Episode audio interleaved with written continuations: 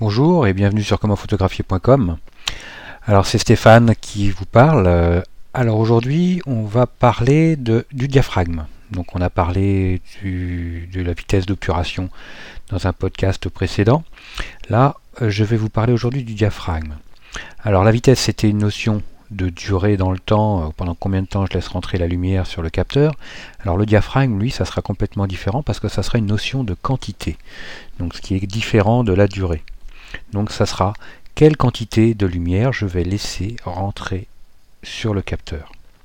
Donc on réglera notre diaphragme, qui est un système qui se situe en général dans l'objectif. Et ce système-là, ce sont des lamelles qui s'entrecroisent pour se refermer, pour obturer presque complètement, mais pas tout à fait, parce qu'il faut toujours laisser passer un peu de lumière, sinon on n'a pas d'image.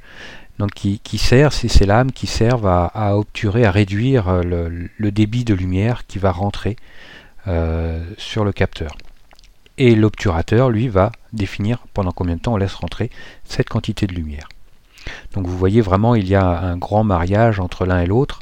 Le diaphragme en amont, qui va tout de suite régler le débit, et l'obturateur qui va donner pendant combien de temps on laisse les vannes ouvertes. Donc le diaphragme, lui, va nous permettre de gérer tout ce qui est en rapport avec la profondeur de champ. Alors la profondeur de champ, qu'est-ce que c'est?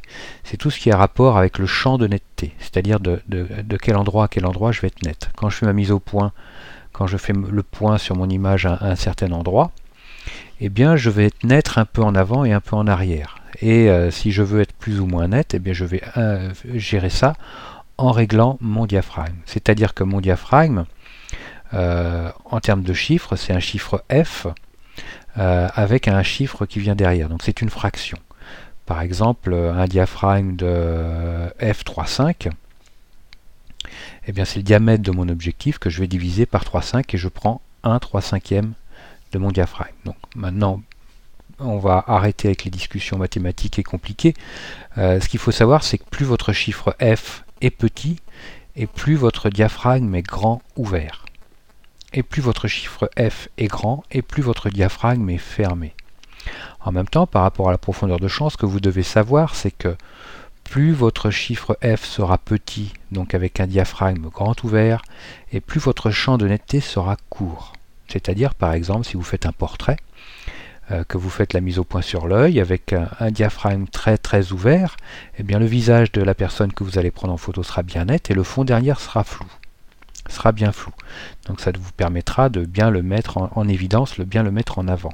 A l'inverse, si vous faites une photo, ce même portrait à F22 ou F32, donc avec un grand chiffre F, donc un diaphragme très fermé, eh bien vous allez avoir un visage net ainsi que le fond. Donc le visage ne se mettra pas en avant et il va se mêler avec le fond. Donc c'est pour ça que quand vous faites des portraits, essayez d'ouvrir un maximum votre diaphragme pour avoir un visage bien net qui se détache sur un fond flou. Voilà. Donc n'oubliez pas, petit chiffre F, petit chiffre du diaphragme, donc vous avez un diaphragme très ouvert. Et dès que vous allez agrandir ce chiffre, avoir un chiffre plus grand, mais vous allez refermer votre diaphragme. Ensuite, pour le diaphragme, on va le gérer avec le mode priorité diaphragme. Donc ça sera sur votre appareil photo, en fonction des marques, c'est AV pour Aperture Value ou A pour Aperture. Donc voilà, et vous utiliserez le mode priorité diaphragme pour faire soit du paysage, soit du portrait.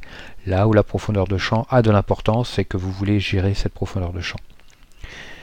Donc voilà, ça c'est l'acteur principal. Donc je vous encourage à allez sur le site comment-photographier.com pour voir l'article et la vidéo qui accompagne ce sujet-là.